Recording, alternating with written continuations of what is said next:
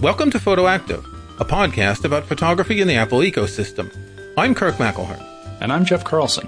This episode is brought to you by Masters of Photography, online masterclasses with the greatest photographers in the world. We'll have a special offer for you on Masters of Photography courses later in the show. Thanks for tuning in, downloading, and listening to us. It's time for another episode. But first, do us a favor go to iTunes and leave us a review. We'd like good reviews, but even if they're not, that's good enough. Leave us a rating if you don't have the time to write a review. Just click on that little star to the right, the one that leaves a five star rating. If you use Overcast to listen to podcasts, and a lot of people do, tap the little star button because that will tell the Overcast algorithm that we're a great podcast and they might recommend us to others. I hope you do that for every episode, Jeff. I do, absolutely. This week, I want to talk about something that I've always found extremely interesting and that a lot of people don't really pay much attention to. It's aspect ratios. What do you think about when you hear aspect ratios? Um, hang on a second. Aspect ratios like I need to print something and am I going to do this in 8 by 10, 5 by 7? That's that's the first thing that pops to my mind. And then the second thing is, wait a minute, this is not 1984. We're in the digital age. We can do something better, right? Well, aspect ratios do affect printing, but if you go back to the film days, they affect the size of the film. 35 millimeter film, for example, is a 3 2 aspect ratio. When you talk about aspect ratios, you say the width first and then the height. So a 35 millimeter negative would be 3 2 in landscape mode, but it would be 2 3 in portrait mode. So that aspect ratio is one of the most important elements of composition for your photos. And I think a lot of people don't pay attention to it. I think I've said before, for me, a photograph is a combination of light and shape and color delimited by the four corners of the frame that, that the photographer has chosen. Now, you may just look through your camera and use whatever aspect ratio it gives you, and you may compose according to that aspect ratio. Or you may take a photo and crop it to a different aspect ratio, but you can't just crop it anywhere. You can't just take any photo and crop it from a 3-2 to say a square format because you might be cutting off part of your subject. Not every picture is going to work in every aspect ratio. I'm glad you brought up cropping because usually um, when I think of, of aspect ratios, I think of cropping because I think of you're taking one aspect ratio and adjusting it when you're editing it to something else, like say for for Instagram or something. And you mentioning the 35 millimeter cameras uh, made me realize that oh, there are many different aspect ratios for different kinds of cameras. I think we're mostly focused on 35 millimeter because that's most of the cameras, but you know you have lots of others like medium format cameras and and and those right? Well just to mention one you have the iphone which is probably the most popular camera in the world. It's a 4-3 aspect ratio. Oh wait a minute. This is getting more interesting. Indeed. So let, us talk about the history of aspect ratios. As i said 35 millimeter film is a 3-2 aspect ratio the square aspect ratio is really interesting. And this started, I believe it was 1929 when Rollei came out with their first camera. These are the cameras where you look down and it's got two lenses. One lens points forward and the light comes in, off, goes off a mirror, bounces up on frosted glass and you see it upside down. I remember playing with one of those cameras back in the day and they're really fun.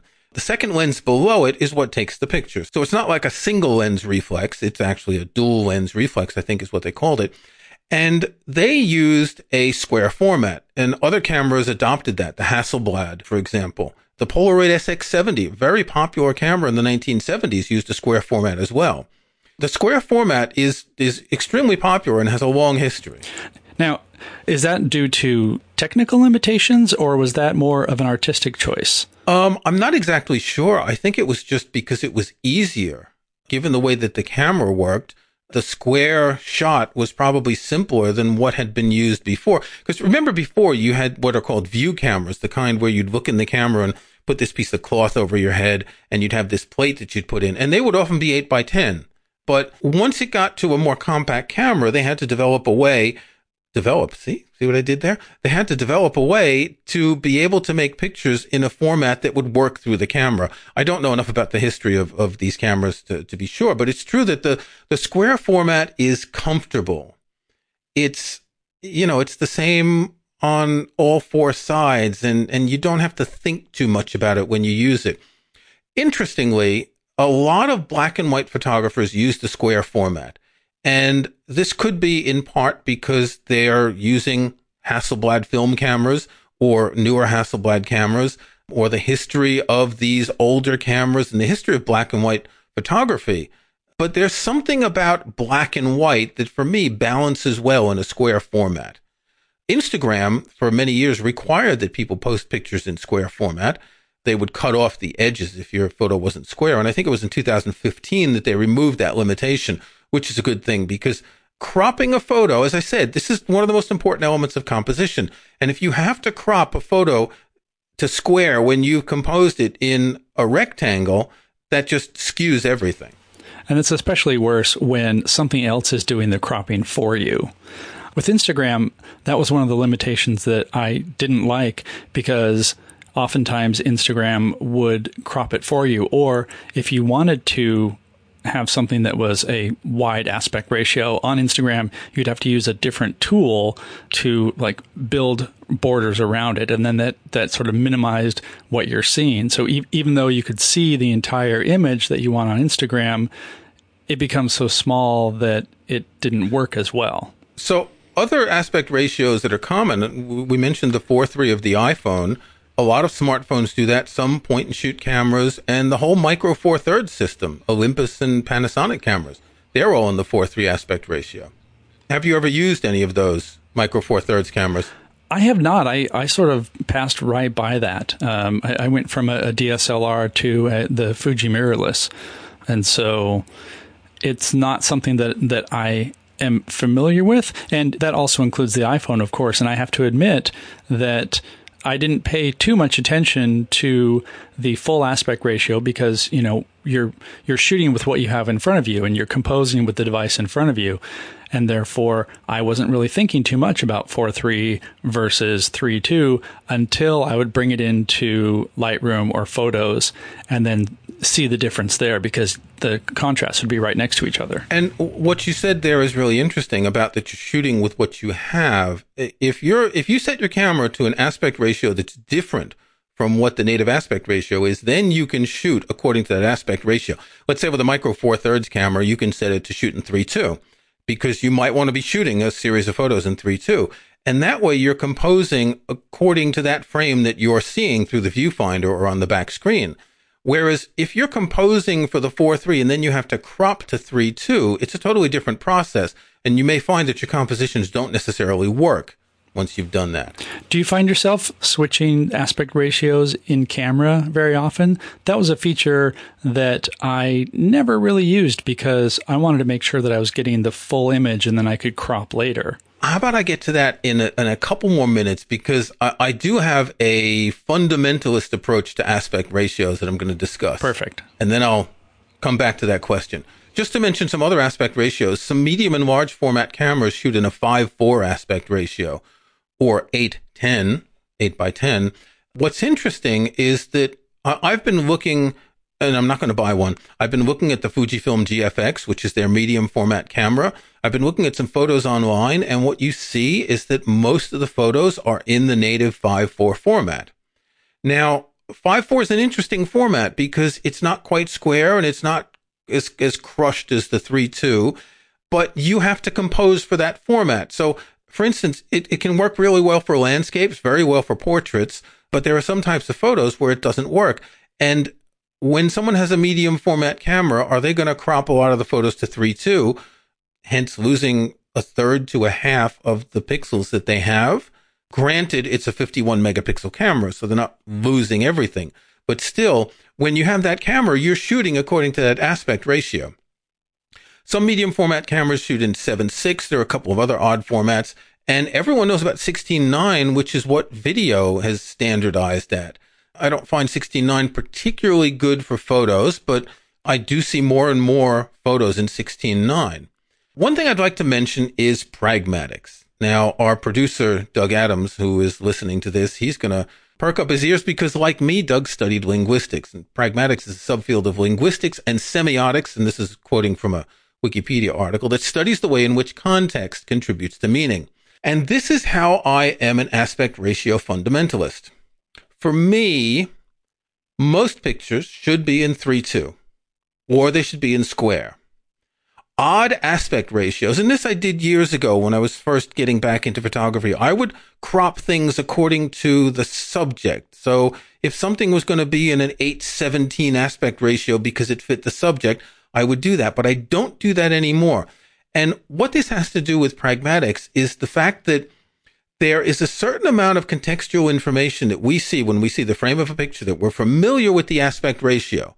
The 3 2 aspect ratio is very familiar. It's one of the most familiar. The 4 3 is becoming extremely familiar. Square is comfortable because it's even and balanced. But anything else, and people look at that and they're going to think there's something wrong here. There's something not normal. You know, imagine you go to a photo expo and there's 25 photos on a wall and they're all in the same aspect ratio. That gives you a certain continuity through the photos. But if they're all in different aspect ratios, then it looks confusing. Does this make any sense? It does, yes. It's something that I have to admit, like, I haven't really thought deeply about, and I'm really glad that you have, because I think I tend to be more of the mind of let me sort of experience it as it is in front of me. And if, you know, if somebody has framed something as eight by ten, which is sort of funny because now we're we're reversing the numbers, ten by eight, five by four. If someone has has framed it that way, I just sort of accept that and don't think about should this be three two instead. But what you're saying is there's some sort of subconscious bias that where something is more comfortable than others? To me, it's the familiarity of an aspect ratio that makes it comfortable. Now, you may want to take certain pictures so people aren't comfortable. You may want odd aspect ratios for that reason, but imagine you're shooting a wedding. All your pictures have to be in the same aspect ratio. You're not going to make a book of wedding photos with different aspect ratios. In fact, anytime you make a book, if the photos are laid out evenly, let's say you go on vacation, you want to make a photo book from it, you have to use the same aspect ratios, or at least on facing pages use the same aspect ratios. Okay, let's take a brief break, and when we come back, I'm going to talk a little bit more about my obsession with aspect ratios. Masters of Photography is a unique online learning platform that brings together some of the world's most acclaimed photographers, the Masters. You can enjoy an unprecedented insight into the way these photographers work during intimate lessons that capture their knowledge, ethos, and philosophy. I've taken the Masters of Photography course with Joel Meyerowitz, one of my favorite photographers, and I was impressed by his passion for photography and his desire to transmit his knowledge to others. With more than five hours of video and 34 lessons, Joel Meyerowitz discusses technique, inspiration, and his career, and gives some practical tips about shooting in the street, taking portraits, and even still life photography. I strongly recommend this course with Joel Meyerowitz, and Masters of Photography has a special offer for PhotoActive listeners. Get 5% off any course with the code PhotoActive. Go to mastersof.photography and enter the coupon code PhotoActive or use the link in our show notes. That's mastersof.photography. I really enjoyed this course, and I think you will too. So, that familiarity of aspect ratios led me in the past using my Micro Four Thirds cameras to switch the aspect ratio in camera to 3 2 course, this meant that I was losing pixels, but it allowed me to compose according to what was familiar to me. I think it's a tough call because if you are using that type of camera, such as an iPhone, you don't want to lose pixels. And so you're stuck with the composition. And I think a lot of people, most people don't care about this too much, but I, I really do think it is the most important element of composition.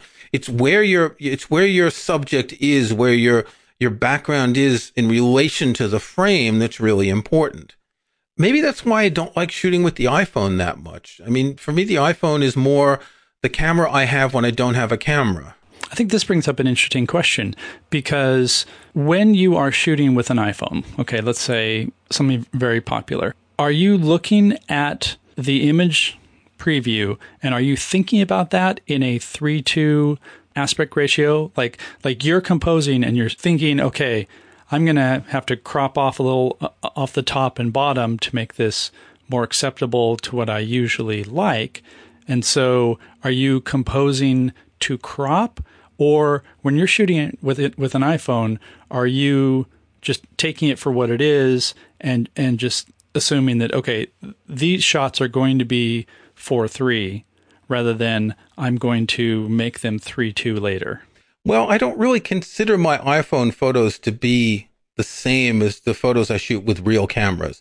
And, and I've said this in the past, real camera being the mirrorless cameras I have or a DSLR or a Leica or a Hasselblad or whatever. And yes, an iPhone can be a real camera. If I did shoot nothing but iPhone, then I would probably lock myself into the 4 3 format because it's harder to imagine your composition without being able to change the frame. Now, one thing you can do in the iPhone is you can change the frame to square when you're shooting. And that I find really interesting. This, of course, is due to the popularity of Instagram, that some people want to shoot in square for Instagram. And it actually helps them by giving them the context of the actual space that they're going to be able to put on Instagram instead of having to crop later. Plus, it gives you just the convenience of being able to post things directly from the phone without having to do any post processing at all. Exactly. Exactly. Now, one thing to note about aspect ratios I shoot very few photos in portrait because they just look too weird. Go into your photos library or print photos or however you look at them and take a 3-2 photo in landscape and take another one in portrait. And the one in portrait looks too skinny. And this is an optical illusion. It really is the same relationship, 2-3-3-2, but it looks too thin. So if I'm shooting 3-2 in landscape, I would be more likely to want to shoot, say, four, five in portrait mode to have something that's not as skinny. This is something that you mentioned either on a previous podcast or in our, our discussions. And I have to say, I now use this all the time because I, I often shoot uh, in portrait orientation. And once you mentioned it and I looked at my images, you're right. They do seem too skinny. And so quite often I will uh, switch the aspect ratio when I'm cropping to 5.4, which just, it feels like it gives it more breathing room and it doesn't feel constrained. Even though you're right, it, it shouldn't, but it does. It shouldn't, but it does. It's an illusion. It, it's one of those things, you know, it's like the two lines with the arrows pointing in different directions. The one looks longer than the other. You know, that optical illusion. Yeah, yeah, yeah. It's like that. And, and so the 5-4 thing is interesting because as I've been looking at some of these photos shot with either a Hasselblad or the, the Fujifilm GFX, the portrait photos look really nice and they're really good for landscapes, that sort of four or five aspect ratio because a landscape often is way too skinny when it's two, three, or even three, four. But the 4.5 is nice. Now, this got me to think if I had a camera like that, I would have to change my conception of photography or shoot everything in portrait mode. Hmm, interesting. Actually, I'm going to push back a little bit on feeling that landscape photography can feel too narrow when it's when it's in in 3.2 because sometimes that's exactly what you want. You want that that wide scope. Sometimes, you know, perhaps like the sky isn't very interesting and so you don't need a third of your image be a blank sky. And also, if you have something like a panorama, of course, you want you want something wider. But that brings me to another question for you. We've been talking about these fixed aspect ratios. What about when you are in photos and you just need to crop something out of the frame? Do you ever just say, I'm not going to use a fixed aspect ratio at all. I'm just going to crop this based on how I think the subject should appear. Absolutely not. Never. I can't do that. I simply can't. Huh. It has to be either 3 2 or square. There are some very rare exceptions. I'm going to put some photos into the show notes. I've got a couple of square photos of flowers. Now, square is a perfect format for flowers because flowers are round, and I've got some macro photos that are square. But I've got another one that's in 3 2, a photo I shot one day where I was trying out some lighting. It's a peony in a glass vase and I'm shooting it from the side. So the square format would compress it too much. So I leave the 3-2. Now, if you look at this photo, I could have cropped about 10% on either side and made it, let's say a 5-4, but that just doesn't look right to me. Maybe this is a bit of my OCD, but there's something about the, the regularity of this format that's so familiar. I rarely use 16.9, which has become an extremely common format, but I am putting a photo in the show notes. I took at Stonehenge last year, which is in 16.9. Now, you can't get too close to the stones in Stonehenge. And you have the problem with a landscape photo where you've got a lot of sky, a lot of grass, and the thing in the middle. So putting that in a 3-2 leaves too much space. You can't really appreciate this is this is a, a horizontal thing and you can't really appreciate it. So that I cropped into 16.9. But that's the rare, it's one of the few photos in 16.9 in my library. Now, I'm sure some people listening are thinking, you know, inflexible, crazy, etc. But there is this element of the continuity of the, the 3-2 format throughout the history of photography, either the 3-2 or the square. There is this continuity. If you use multiple aspect ratios, it can be confusing. Whether it's in a photo album on on the internet, whether it's a photo book, whether it's an exhibit or even Instagram. It can be confusing because it's just unsettling. I felt this way strongly, and particularly the past couple of years when I realized that my micro four thirds cameras were the wrong shape. Now, see, th- this brings up a couple of things. One, this really points to something we've talked about before, which is having a photographic vision Actually, that sounds too too pretentious. Basically, once you start shooting photos, like you develop an eye for photography, and this is an excellent example of your eye sees these aspect ratios, and when they're off, like something's wrong. You may not even know that that is the thing that's wrong, but your photographic eye is is picking that out. Yeah. And my photographic eye is composing like that when I'm looking at the world and planning to take a picture. I'm mm-hmm, thinking mm-hmm. in three two, or I'm thinking in square, depending. And and I often use square either for photos and macro, which seems to be a given. I think the, these things just work well in square, but often for black and white photos, I'll often use square because the the comfort of that equal sided square seems to work well with the black and white that doesn't have the contrast and the color and, and the weighting and the imbalance that you can get with a photo in color. There is something about black and white that works better like that. Of course, this can also be the history of black and white photography that a lot of people have used square photos for black and white. Yeah, yeah. Well, and, and that brings me to my second point, which is I'm going to nudge against your OCD just a little bit because me coming from a background that is more editing than than say the the history of photography that we've established, I reached a point a few years ago when I realized like I don't have to stick to these constraints. And because most of the photos that I'm uh, sharing are going to be viewed digitally, it doesn't need to be in those strict aspect ratios. And so I am more likely to crop something that, that doesn't fit an aspect ratio because I see the composition better or you know sometimes you know somebody walked into the edge of the frame and if I were to stick to an aspect ratio, it would crop it too tight or make it too wide or something that disturbs my sense of what I want this photo to say. And so I am more likely to to just uh, crop to any aspect ratio just to make the image work rather than than be strict like that. And I think it's also interesting because I think all of the software applications when you're cropping, the default is to crop in a free aspect ratio and not a fixed one. You have to specifically go and say, I want to crop in 5 4. Yes, that's true. They do give you a free crop by default. On the other hand, most apps will give you a number of, of cropping options. Apple Photos, for example, you get original, whatever the original was that you imported, because you might have imported something that had already been cropped by someone else. Freeform, which is what you're talking about, square, 16, 9, 8, 10, 5, 7, 4, 3, 3, 5, and 3, 2, and then custom where you set your own aspect ratio, like 1873, because you're doing a project where you need something to be cropped in a very specific aspect ratio. And most apps will let you do this. Strangely, despite what I just said, I do find it annoying that free is the default because usually if I'm cropping, I want to stick with the original and then maybe move from there. In many cases, if you start dragging and hold the shift key, it will stick to that aspect ratio. Right. And and that's important about what I said earlier that you've composed with a certain aspect ratio that you see in your camera. So if if the crop isn't going to respect that aspect ratio, you have to have a very good reason for it. And as you've said, sometimes you have good reasons, but sometimes you want to maintain those relationships between the elements in your photo.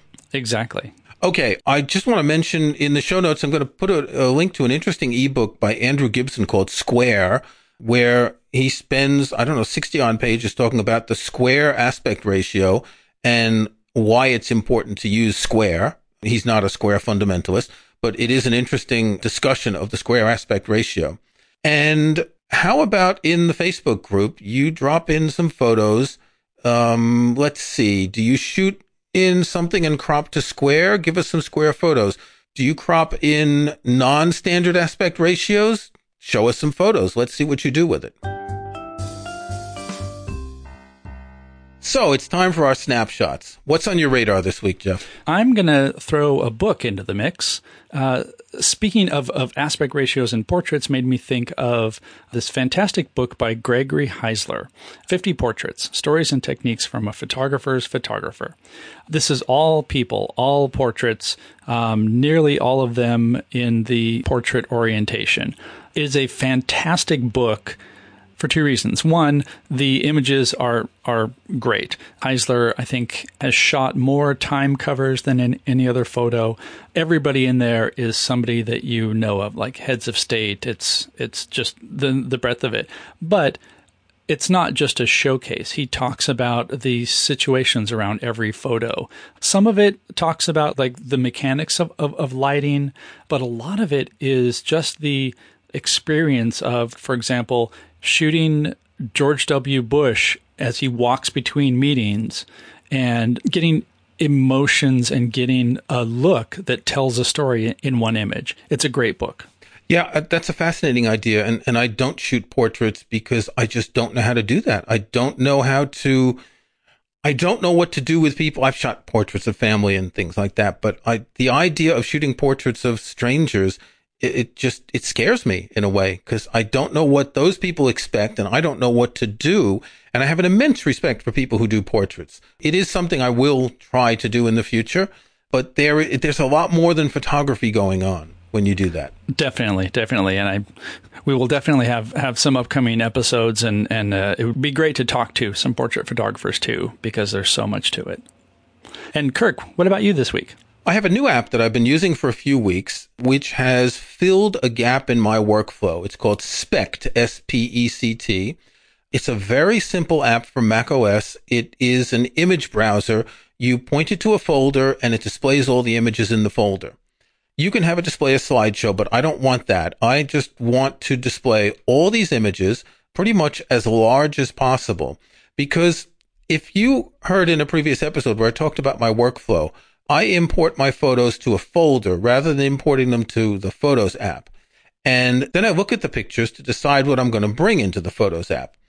And I was doing that in the Finder before with Quick Look. So I'd select a photo, press the space bar, look at it, etc. But it's it's not an easy process. You're constantly arrowing up and down and selecting files to delete them. With this app, I import my files, I open the app, it's automatically in my photo import folder. I see everything I've got. I can press the spacebar to quick look a photo inside the app, uh, either JPEGs or RAWs. If I don't like the photos, I can press Command Delete and delete them. If I do like them, I right click and I choose Reveal in Finder, and then I put them into my photos library. It's really the app that I needed for my photo workflow because I don't want to put everything into my library because of all the issues for storage and bandwidth that I explained in the past.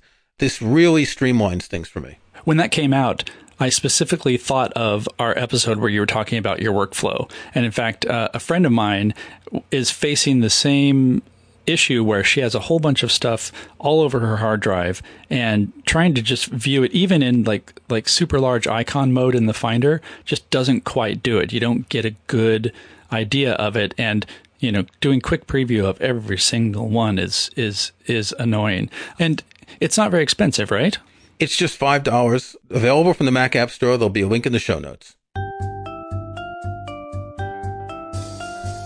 Thanks for listening to Photoactive. You can find show notes, including any photos we discuss in the show, at photoactive.co. That's photoactive.co. We couldn't afford the M. You can subscribe to Photoactive in your favorite podcast app or in Apple Podcasts. See the links on our website.